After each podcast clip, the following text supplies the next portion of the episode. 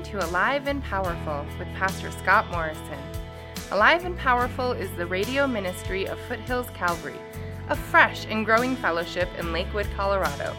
We invite you to come and join us as we study the Word together, Sunday mornings at 9 and 11 a.m. We meet at 12344 West Alameda Parkway in Lakewood, just a few blocks west of Union and Alameda. For more information about Foothills Calvary, please visit our website at foothillscalvary.org. That's foothillscalvary.org. We hope you are blessed by today's message. Now, here's Pastor Scott. Well, as we study today, we're, we're, in the Calvary Chapel distinctives, and, and we look at the distinctives, we see the importance of what we use within the structure of our church right, of what we call church. We, we do a reinforcement of what the foundational pieces are uh, of what we believe and why we believe it to be truth.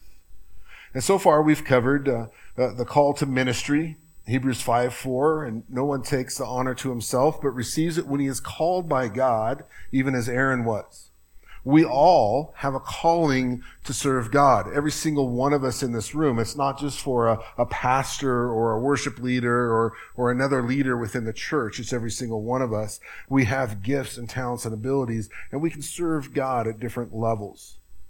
Then we talked about God's model for the church, Acts 2.42. They were continually devoting themselves to the apostles' teaching and to fellowship, to the breaking of bread and prayer.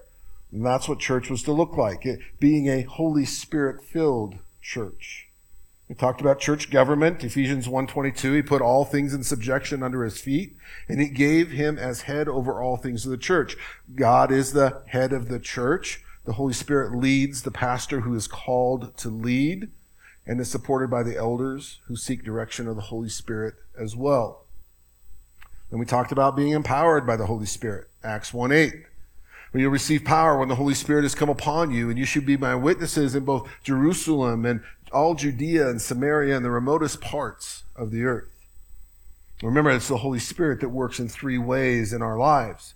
Before you were born again, before you gave your life to the Lord, the Holy Spirit is walking alongside of you, guiding you, directing you, drawing you into a relationship with the Father. Then, when you surrender your life to the Lord, the Holy Spirit indwells you, comes into you and then as we continue to grow and mature in our walk with the Lord, it's the Holy Spirit that fills us daily so we can accomplish all it is that it is that He has for us to do. And we talked about building the church God's way. Zechariah 4 6, the last part of that verse is not by might nor by power, but by my spirit, says the Lord of hosts. That scripture actually is going to come into today's message as well. The idea is that we're not pursuing endless programs. We're developing the church as God directs the church. Teaching verse by verse, expository teaching. Grace upon grace. We talked about God's grace. Hebrews 13, 9. Do not be carried away by varied and strange teachings, for it is good for the heart to be strengthened by grace. God has extended his grace to each one of us way more than I deserve then we have to extend grace to others as well. Then we had the priority of God's word, 1 Timothy 4:13. Until I come, give attention to the public reading of scripture, to the exhortation and to teaching. As a church, we declare the whole counsel of God's word. That Genesis to Revelation, everything about God's word is important. Verse by verse, exegesis. Teaching what the Bible says uh, what God is truly saying, not, not eisegesis, where we take a scripture out of context as we've all seen and heard, right? Making the scripture say what we want it to say. That's, that's not how we teach. What is it that God's word says and why does it say it? We talked about the centrality of Christ, 2 Corinthians 4 5. For we do not preach ourselves, but Christ Jesus is Lord, and ourselves as your bondservants for Jesus' sake. Everything we do as a ministry, everything we do as a church must point to Christ. He's the reason we even exist. When we worship, it should be about drawing attention to Jesus, not to man. But worship is more than singing a song, uh, more than raising your hands or bending a knee. It's about our daily lives, worshiping the Lord through our attitudes and our actions. And last week we touched ever so briefly on the end times and the rapture of the church. Titus 2:13 looking for the blessed hope of the appearing of the glory of our great God and Savior Jesus Christ. In that message we looked at the fact that we should all be ready. We should be ready at all times awaiting and anticipating the return of Jesus coming soon. Meaning if Jesus is coming soon and that's what we see happening in our world around us, then the rapture of the church is coming even sooner. And as I looked at this subject, I pointed out the fact that we cannot bring division over our personal view of the end times and the church, the rapture of the church specifically, but to stay focused on what is important. That is that we are to occupy until Christ's return. That means that we get up every day, we get dressed, and we engage with those that God brings around us, that, that we give a reason for the hope that we have, and we do it with gentleness and compassion. We are to be active and engaged, doing all that God has for us to do. Now, today, the title of this chapter is Having Begun in the Spirit. I don't know about you, but I tend to be a great starter. I'm good at vision. Like even when we walked into this building for the first time and looked around, like, okay, could we do church here? I could already see things. Like this is where we're going to do this and this. This is where this is going to happen. Obviously, this room was easy. This is where we're going to have church. Right? I, am good at that kind of stuff. I'm, I'm good at, at getting things going, but then, well, don't we all get distracted?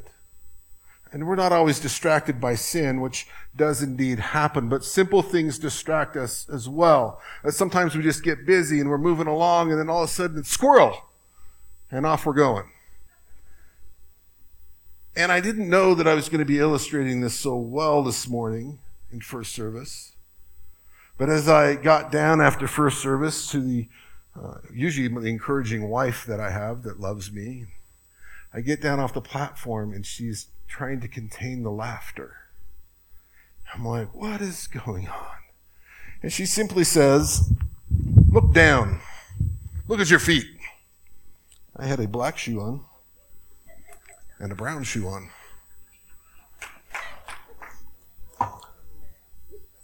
Distractions. Right? We all get distracted, don't we? And we just, we're busy, we're doing things. Had a short night of sleep last night. I was trying to be gentle and nice to my wife and get my stuff out of the room without turning lights on. Apparently, I grabbed two of the wrong shoes. But we do things and we think we're focused and things come to our mind and, and random thoughts and things that are distracting and that happens all the time. Uh, things come to your mind like, how come when you call a wrong number, it's never busy? Or does killing time really damage eternity? Have you ever wondered why Tarzan doesn't have a beard?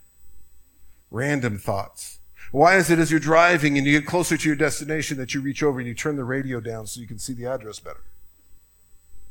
Things that go, that's kind of how my brain works. Now you know what's happening in here. I can fall asleep really good sitting in my chair in the living room. Anybody else? You got that chair? You get sat down and it's like you're out. Then it's time to get up. It's time to go to bed. And then your brain goes, okay, now let's think about the smoke and the fires and let's think about the vaccines and the masks and let's think about well, communism and socialism and let's work this thing out and what does it look like in our world? And that, that's, that's where our brain goes, doesn't it? We get distractions. Oh, I wonder how so and so's doing. I haven't seen them in a while. And it goes on and on. Hebrews 12:1 says, Since we have so great a cloud of witnesses surrounding us, let us also lay aside every encumbrance and the sin that so easily entangles us. Let us run with endurance the race that is set before us. Hebrews is filled with excellent examples for our faith, for us to, to draw strength and courage from in our walk with the Lord, and, and when that becomes difficult. And like them, we must let go of anything that hinders our relationship with God and as Paul says, count all things to be lost in view of the surpassing value of knowing Christ Jesus. We cannot succeed in this race with the passions of the world weighing us down. We talk so often about those distractions and those voices. We hear too many voices. Can we set aside the, the news stations and the social media and all those other distractions and voices and can we focus on God's word? Can we seek him and His voice and the voice of the Holy Spirit. We've got to run wholeheartedly for Christ or not at all. We've got to be all in. In that, we've got to work hard to keep our perspective and to engage in our relationship with God. We have to stay focused. We have to literally hold every thought captive as unto the Lord. We have to take our thoughts to prayer and our thoughts to the Word. That kind of happened. I don't know. Yesterday, any of you guys spend some time outside yesterday? Smoke just was everywhere. And as it got into the afternoon, the wind started blowing and the smoke got thicker in our neighborhood. And literally, it looked like maybe there was a fire across the street. It was that thick. And it just felt ominous, didn't it? And, and I went to bed and slept for a little bit. I think I got an hour and a half sleep last night. And I just had this heaviness.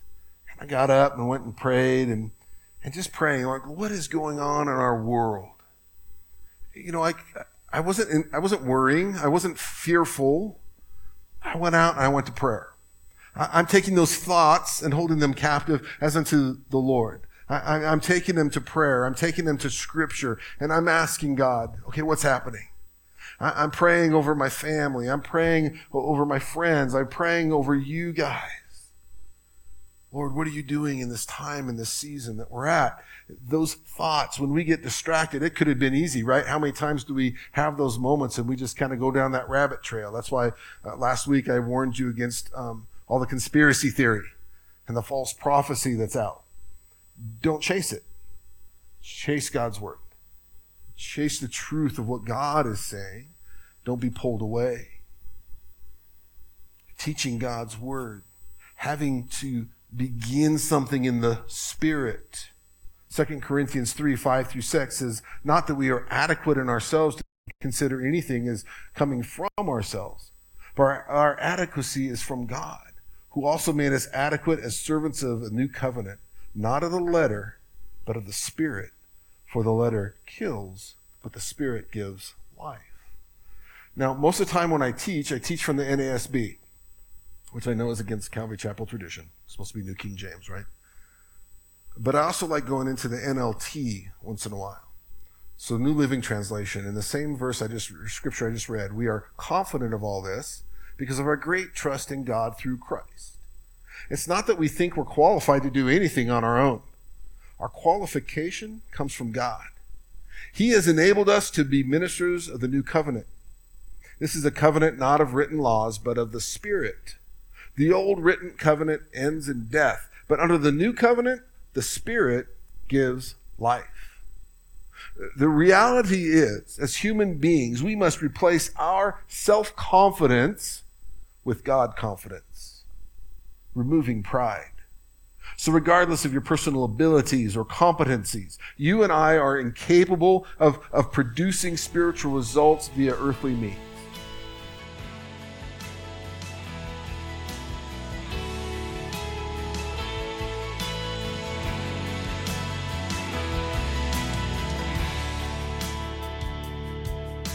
Hi, this is Pastor Scott from Foothills Calvary.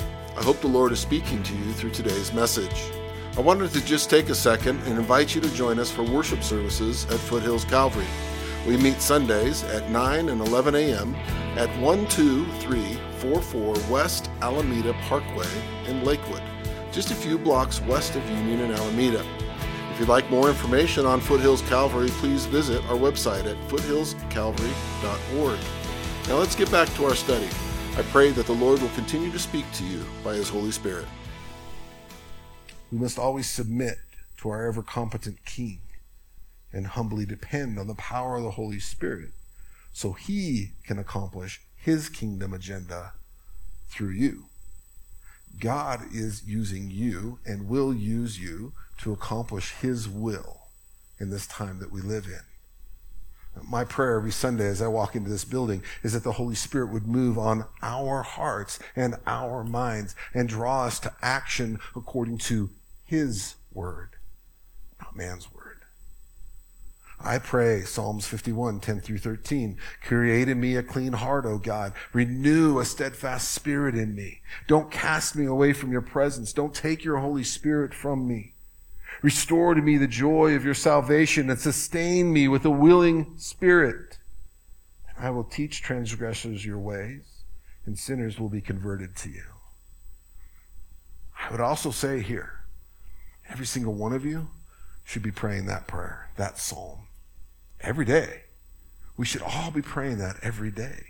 Create in me a clean heart, O God. Renew that steadfast spirit in me so we can continue to walk as God is directing us.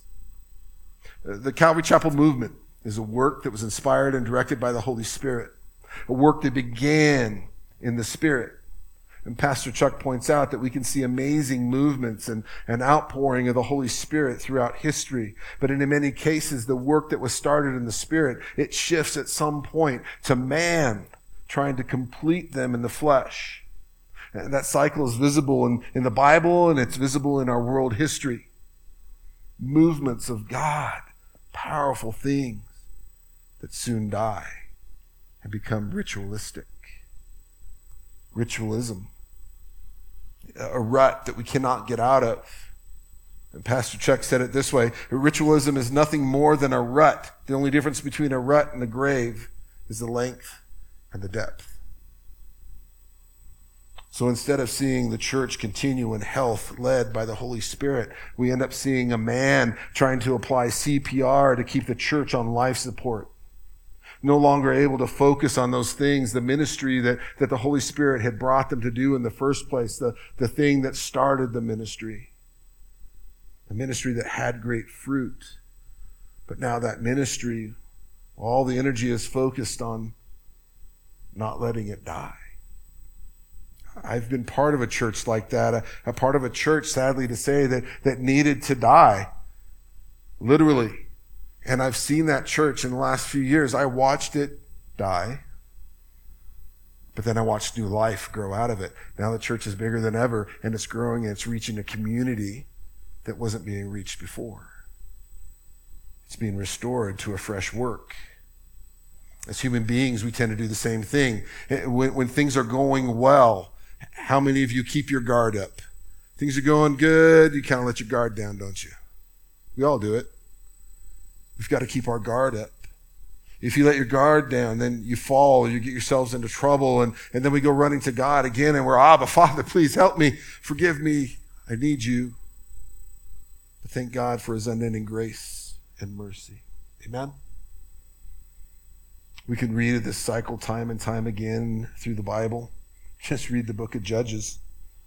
Even in our church history, we have great men like John Wesley and Martin Luther, powerful movements of God with the presence of the Holy Spirit evident in their lives and in their ministry.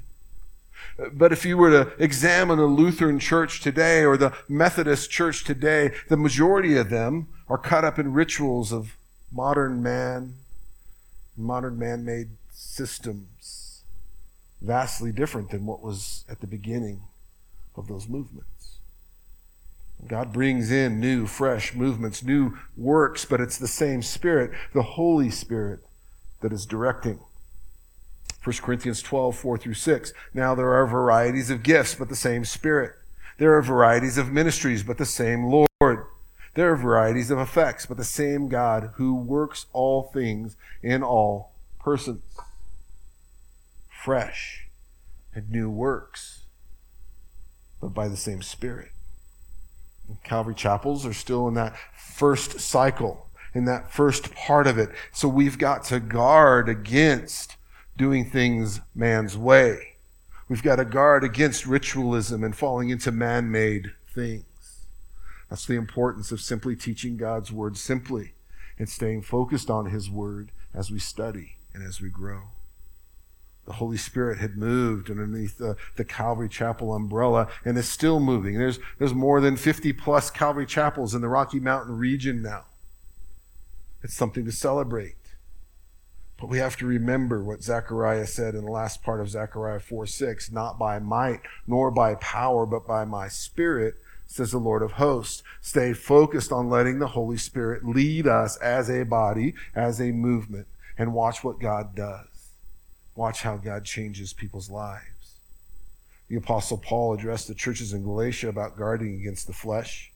In Galatians 3 3 through 5, are you so foolish? Having begun by the Spirit, are you now being perfected by the flesh? Did you suffer so many things in vain, if indeed it was in vain? So then, does he who provides you with the Spirit and works and miracles among you do it by the works of the law or by hearing with faith? You see, we can't accomplish anything without him. If the Holy Spirit didn't show up today, I don't want to be here. We can't do anything without him. Miracles, by definition, involve the invasion of the supernatural world into the natural world. So no matter how hard you work, you cannot pull off a miracle. Maybe you can fake one. We've got a lot of those churches around. You can fake it, but are you truly going to pull off a miracle?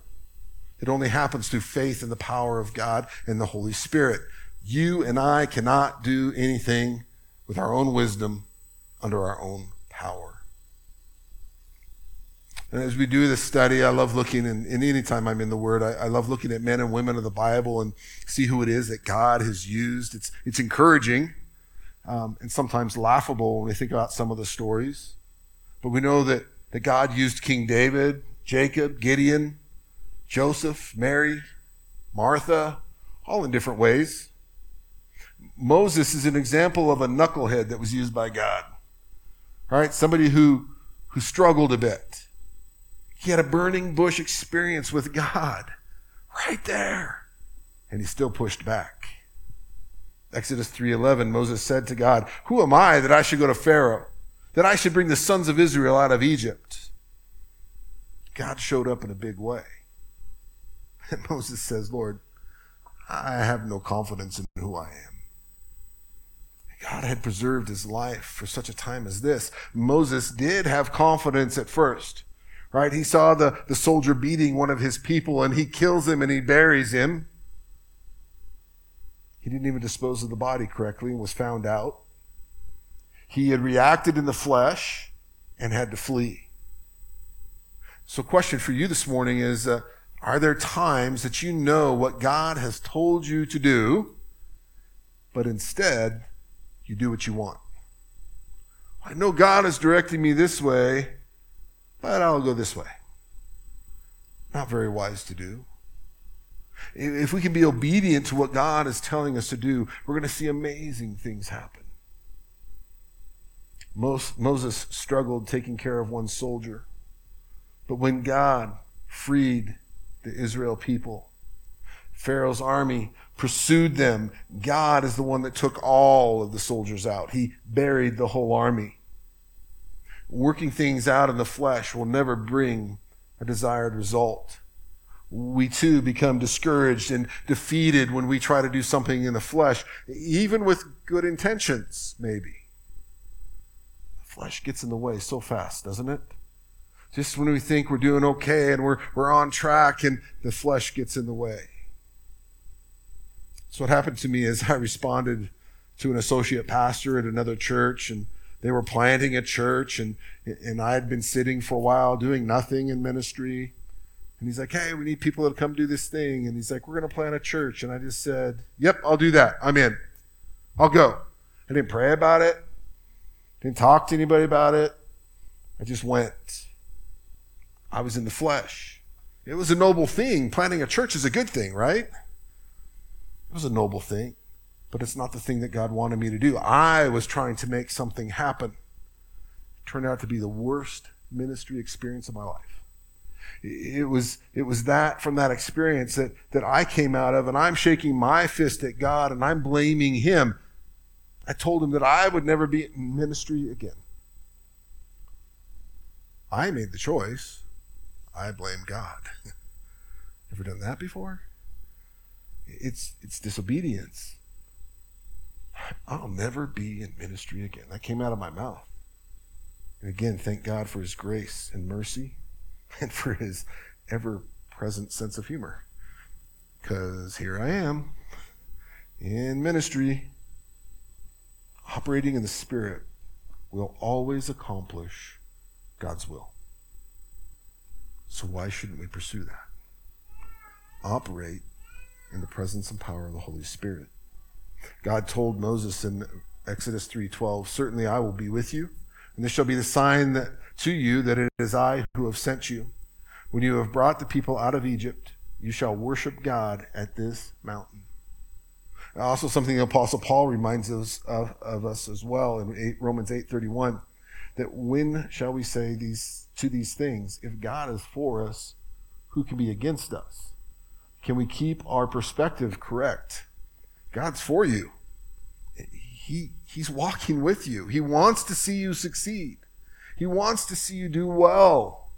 He is for you. We should rise up with a great deal of confidence because not only is He with us, He is for us. When we think about sin, we think about big things, don't we? Really, sin is missing the mark. The reality is that it is simple disobedience to God. That sin can even be doubting His direction in your life. And there's many times that we tend to force God into plan B because we have doubt or we're just straight up disobedient. We compromise or we lack an all in mentality or all in commitment to God. Guys, we've got to be all in. You can't be halfway. It's got to be all or not. For Moses, a man with no confidence, no credibility, no ability, didn't even have a desire. Yet he was chosen by God to deliver his people. God still used him. That's where my term knucklehead comes in. God still used that guy. How much more can he use you and I? The reality is that you are chosen by God. God does have a purpose and a plan for your life. He has work for you to do. You and I are alive today in this world, in this country, in this city, sitting in these seats, in this building, in this city for a reason and for a purpose, for such a time as this. You know what? God has you in the family that you're in for a reason and a purpose. Are you looking for that? Are you engaging in that? Are you taking advantage of it? Another example is Gideon. Once again, the children of Israel cry out to God and he responds. God calls Gideon into service. Judges 6:14. The Lord looked at him and said, "Go in this your strength and deliver Israel at the hand of the Midian. Have I not sent you?" And Gideon responds obediently, right? Without giving God any lip. No he responds this way in, in, verse 15 Oh Lord, how shall I deliver Israel? Behold, my family is the least in Manasseh, and I'm the youngest in my father's household. Excuses flow. It's funny how we tell God why we cannot do what he has told us to do. God just told you to do it. Oh, I can't do that. I don't meet the standard. I'm disqualified. The question for you then is how many times do we need to be reminded that God will qualify those that he calls? If God is calling you into something, he will qualify you. 2 Corinthians 12, 9 and 10, he says, My grace is sufficient for you, for power is perfected in weakness. Most gladly, therefore, I would rather boast about my weaknesses so that the power of Christ may dwell within me. Therefore, I am well content with weakness and insults and distresses persecutions and difficulties for Christ's sake. For when I am weak, I am strong. God takes us right where we're at to start with. Pastor Chuck said, when we do not have confidence in our own power, we know that if the work is going to be done, it has to be done by the Lord. That's what we need to rely on. That's where I am now. That's where I am in my life. That's, that's what I'm reminded of every day. If God doesn't show up, that's not going to happen. If Foothills Calvary, if this ministry is going to succeed, it's only because the Holy Spirit is moving and I'm staying out of the way. It's only because the Holy Spirit is moving and we as a body are staying out of the way. God, use us and work through us. Let us be that vessel, but don't let us get in the way. I can also relate to Chuck's feelings that he had wasted so much time before he understood that his fleshly work would fail. I've had those ministry opportunities where, you know, I've done what the book says, not the Bible, it's the book on whatever that was. Youth ministry is mostly what it was. If you do these things, you'll get the thousand kids in your youth ministry, blah, blah, blah. And when you find out that having 32 TVs in the room, the youth room, and a stage and a big band and all those things didn't really work, didn't bring fruit, wasted so much time. I had so many missed opportunities as well. But even in that time, I see how God was preparing me for that next thing He had prepared for me. I would say I had missed opportunities. He was working in me. And that day that I hit my knees and I genuinely surrendered my life to the Lord, when I repented and believed, when I said, Here I am, Lord, use me. I will serve you wherever you want me to do. That's when the Holy Spirit began to do that new work in my life.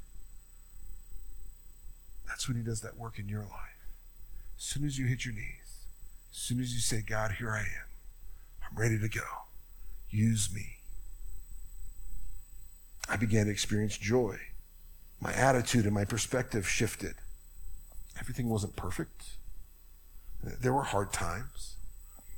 But God was in the middle of all of it. His Holy Spirit was doing a new thing. He was guiding and directing. I still had, and, and, honestly, I still have those moments of who, who am I? Who am I to be standing here on this platform teaching from God's Word? Who am I to teach in other churches, even? Who am I? Gideon tried to disqualify himself. God knew that he would be obedient, that, that Gideon would be obedient, and that he would give all glory to God. He knew his heart. That's what he calls us into. The Midianites were indeed scattered, they were defeated. They even came to Gideon and said, Okay, we want you to rule over us. And his response was spot on. In, in verse 23 of Judges 8, Gideon said to them, I will not rule over you, nor shall my son rule over you, but the Lord will rule over you. And that's the type of person that God is looking for someone who will say, None of what I have just done is about me or for me. This is all to glorify God. It's all for God's glory. That's why as we close out each service, we're always saying, you know, may your faith be seen and God be glorified in everything you do. Because that's the focus. That's the purpose.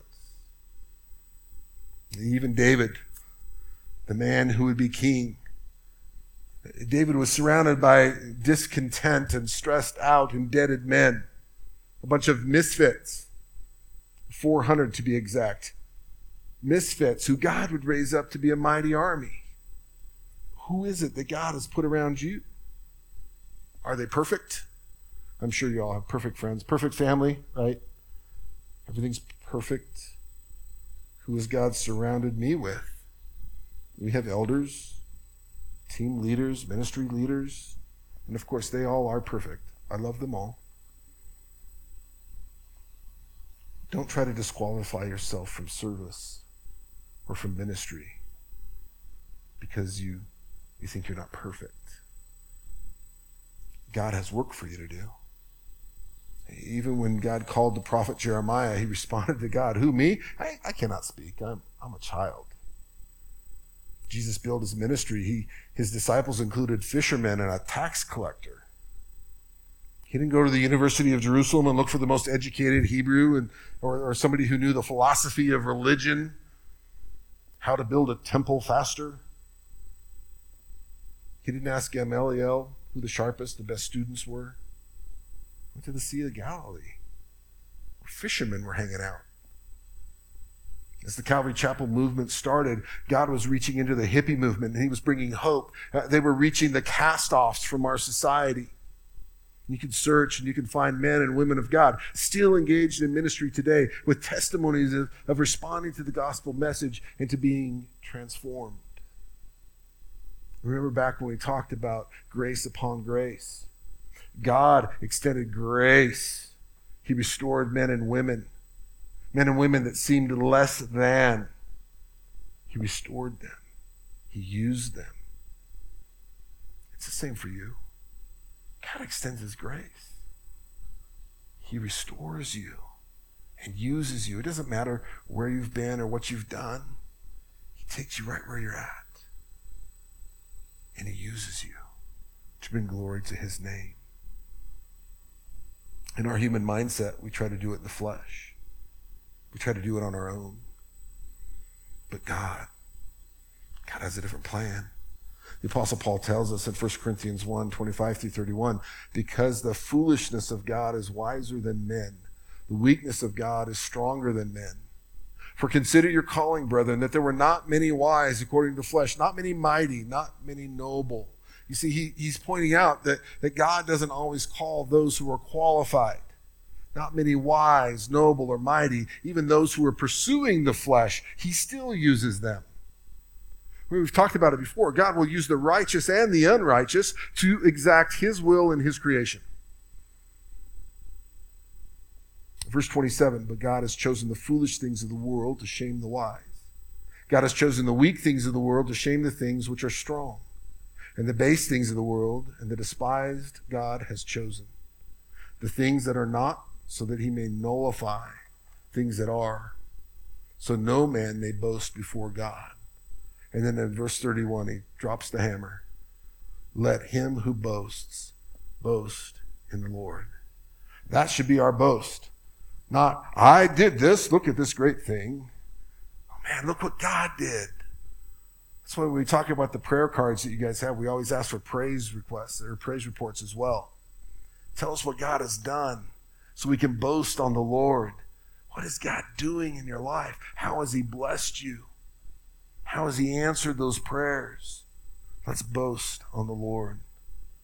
So remember, when God calls you, He will qualify you as you surrender all of your life to Him. But you have to remember, it'll take time, it's a process. We have to be obedient and hold steady. You know, when we read the, the scriptures and we read these stories, it takes us like five minutes, right? We read through this little story and like, wow, that's great. And sometimes those stories took years or hundreds of years to happen.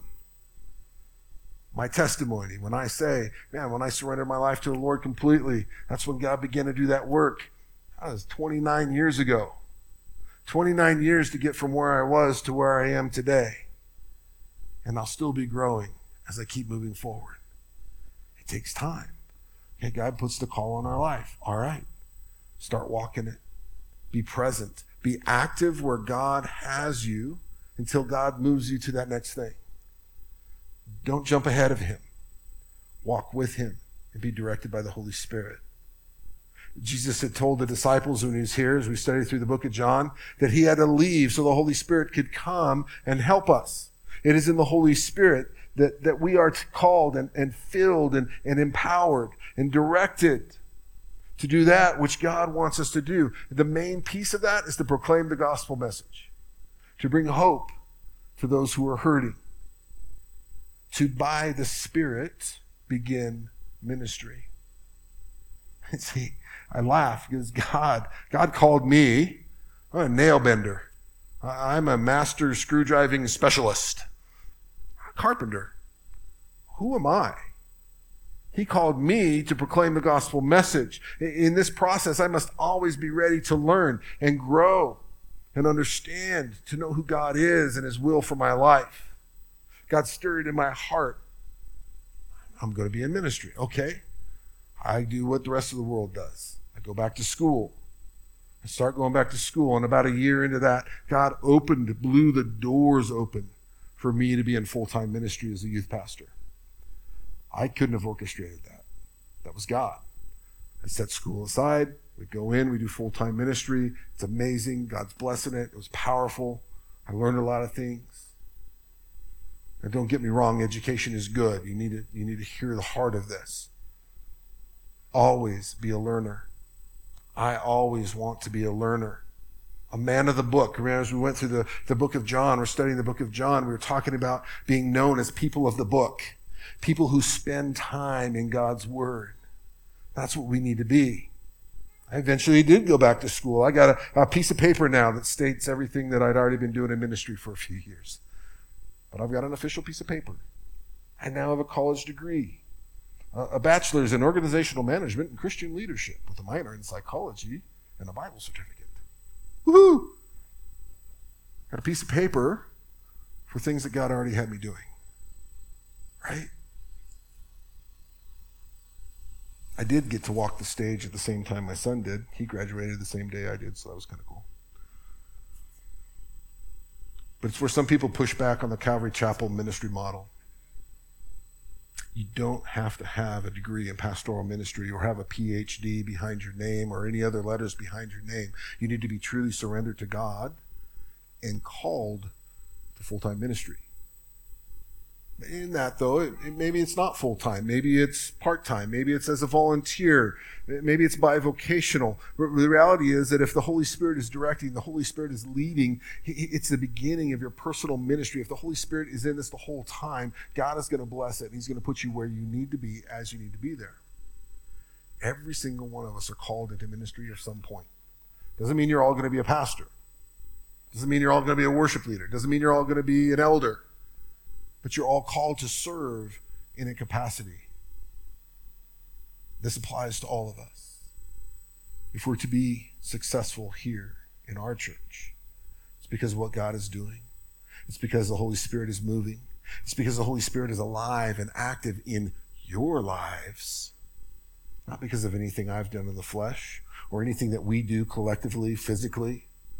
It's got to be all about God and His Word penetrating the hearts and minds of people the Holy Spirit moves and we obediently study and prepare the very to the very best of our abilities. We go deeper. I pray all the time, Lord, let me go deeper. Give me more time. Can you extend the hours? Let me go deeper. And again, education is important, but make sure that the education that you're getting is appropriate for what God is calling you to do. How many of you are actually using the degree you got And don't raise your hand that you got in college, you're actually using it right now. A lot of times that we do. We pursue education, we pursue education, then we never use it, and it doesn't. What is it for? Make sure that you are pursuing the right education. 2 Timothy 2:15 says be diligent to present yourselves approved to God as a workman who does not need to be ashamed accurately handling the word of God that's all of us study to show yourself approved how many conversations have you had where you felt like you're struggling with being able to put biblical application to it?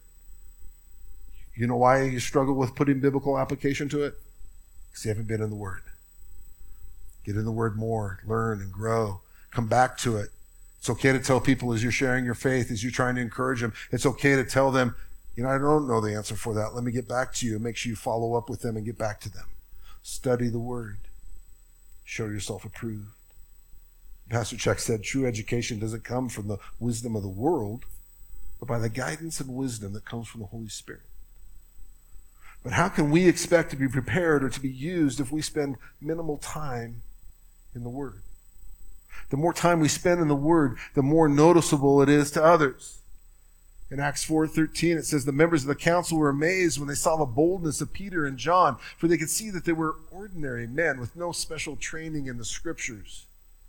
They also recognized them as men who had been with Jesus. So question for you, is it obvious to others that that God brings around you that you have been with Jesus? When we leave, when the service is over today and you're driving out of this parking lot and somebody from the apartments cuts you off, are they going to know that you just spent time with Jesus? Or are you going to react in the flesh? Does your speech and your conduct proclaim Christ? What about maybe even holding your tongue? Sometimes we just need to be quiet, don't we? If we can just hold our tongue in some of those tense situations, God brings peace. And we don't exasperate the problem. What do you have that's different than others? What, what giftings, what talents and abilities do you have that can be used to glorify God and to expand His kingdom? Search those things out. Begin to use them. I don't care how young or how old you are. We all have something we can be doing. One of my best friends and mentors, and he was in his 80s when his uh, wife had passed away. And I know watched, he was a church planner. He did all kinds of, things, he was awesome, just an awesome mentor. And I watched his life and and his wife passed away and he just sat across the table from me and he's like i don't know what to do now. I don't have my wife. I don't know what to do. And i'm like pastor b your new ministry is starting. You get to do something new and fresh. And that light went off. He's like, oh, yeah. And he started a new ministry. It doesn't matter where we're at in life, God will use us if we're obedient and we're asking Him. Each of the disciples had quirks, quirky fellows. They had issues, idiosyncrasies. None of them had a PhD.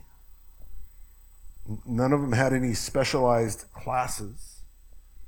Here's the key to their learning they simply observed Jesus and they absorbed his word. And then when he was gone, the Holy Spirit came and they went to work. They were obedient in proclaiming his word and bringing the gospel message. Ordinary men, ordinary women of God always be able to be used and to do amazing things as we surrender it all and say, God, just use me. Whatever that capacity looks like. And let me see with your eyes how I should be in this situation. And let me respond with your heart. So that call to action for us. Maybe you struggle with distractions. Prayerfully, you guys have the same colored shoes on. Maybe you're struggling with distractions. Maybe you need to ask God, okay, what needs to go so I can focus better? What do I need to step into so I can grow in my walk with you? Maybe you're stuck in a rut. I just can't get out of this thing. I just keep riding along. Lord, would you give me vision to, to get out of this rut?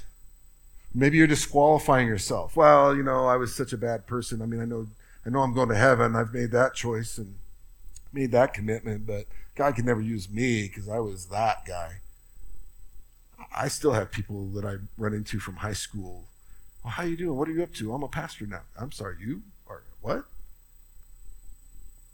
Don't disqualify yourself. What is it that God is calling you to do? Step up shift gears. Ask the Holy Spirit to start and to continue to do that new work in your life to complete what it is that He has started. The other challenge is that you need to make it obvious that you've spent time with Jesus. You leave here today, you should be full of joy of the Lord. And next person that you see that's not in this place should know that you're you got God. you got the Holy Spirit. You're a spirit filled believer. It doesn't mean you're going to be thumping over the head with the Bible. Be Jesus. How many times do we see in the store somebody yelling at somebody or at the restaurant, yelling at a waiter? Man, just love on people. Let them know that you just spent time with the Lord and bless them. Make them come back and ask questions. Why are you so happy? Because I got Jesus. I'm filled with the Holy Spirit. But your life is really going rough right now. Yeah, things are pretty rough. But God, God has a plan and it's going to be okay. Be that person. Amen? Amen.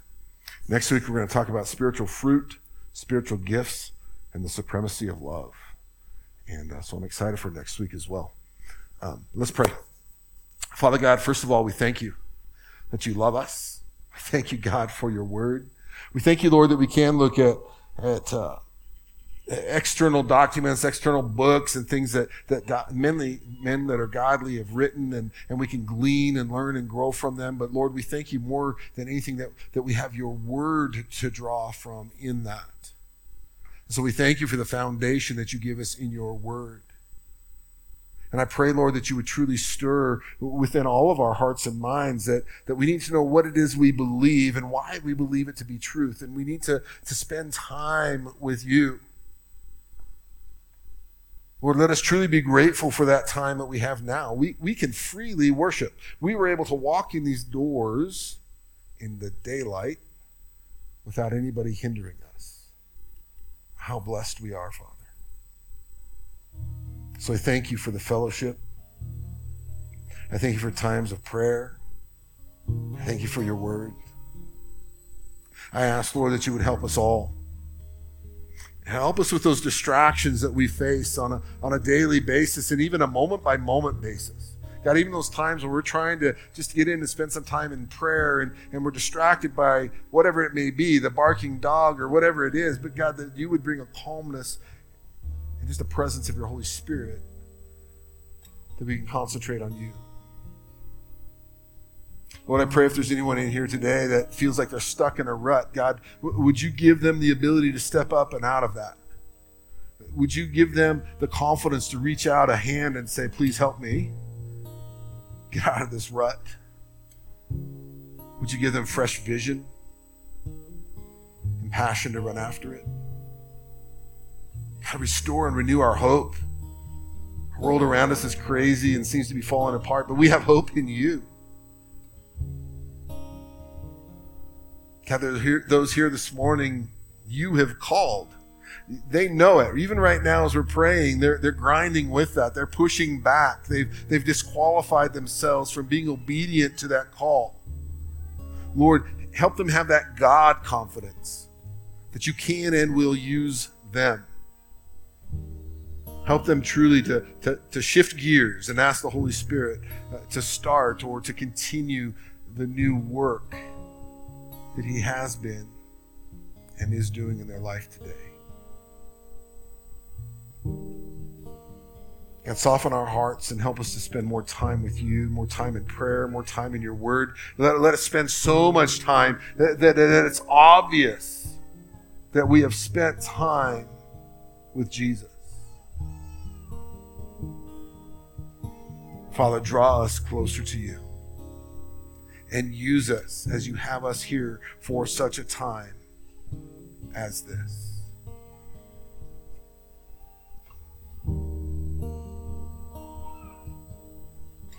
Every Sunday, we, we end every service with an opportunity to respond, to surrender your life to God, to, to have that relationship restored with the Father.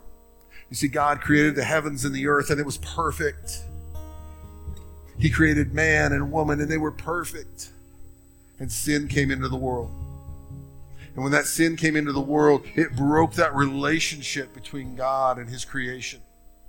And ever since then, we've had this battle where we try to fill that void with things. We fill that void with alcohol, with drugs, with, with sex and pornography, with material things. We, we fill that void even thinking that if we're religious enough, if I go to church enough and if I do enough kind things, and then it'll make it and I'll be okay. All those things will fade away. And that void, that hole is still going to be there. It's only through Jesus that that void can be filled. God sent his son, Jesus, from heaven, from the beauty and majesty of the creation of heaven to earth, knowing that as soon as his feet hit the ground, he was walking to the cross where he would be beaten and spit upon and whipped, nailed to the cross where he would die brutally. That blood that was shed was for your sins and my sins. He went to the tomb, dead, but he rose again. And because he rose again, he, he's in heaven with the Father now. He's interceding for you right now. And because of that action, we have then the opportunity to repent, to turn from our sins, to ask for forgiveness of our sins, and have a restored relationship with the Father. The reality is, is that it doesn't matter who you are. It doesn't matter where you've been. It doesn't matter what the scar. It doesn't matter what the sin. It doesn't matter if you've fallen somewhere along the way. There's healing for your life today. And that's through the blood of Jesus. The simplicity is this if you confess your mouth with your mouth that Jesus is Lord, and you believe in your heart that God raised him from the dead, then you will be saved. It's a simple conversation from your heart to God's heart. It's not a magic prayer. I'm going to give you some words in a minute, but, but really it's a conversation between you and God that restores that relationship. So, with every head bowed and every eye closed, I'm going to say, if that's you this morning, if you would say, Scott, one, maybe maybe you're saying this morning, I need to restore that relationship. I've had it, but I've walked away if that's you and you need to restore that relationship with God, I'm just going to ask you to slip your hand up. Or maybe it's two. you've never asked God to forgive you, you've never had a relationship with the Father, I would ask you also to slip your hand up. We're just going to say a quick prayer. Maybe you're watching online. This is for you as well. If that's you, pray this Dear Jesus, I believe that you died on the cross for me, and I believe you're alive today. I'm sorry for my sins. Please forgive me. Come into my life today. Be Lord of my life, and I will follow you the rest of my days. Thank you for loving me. Fill me with your Holy Spirit and begin that new work in me today. And help me to share the hope that I have now with others. In Jesus' name, amen. If you prayed that prayer, I'd love to chat with you. I'd love to pray with you. If you prayed it online or on the radio, you can email Scott at foothillscalvary.org I'll get back to you as well.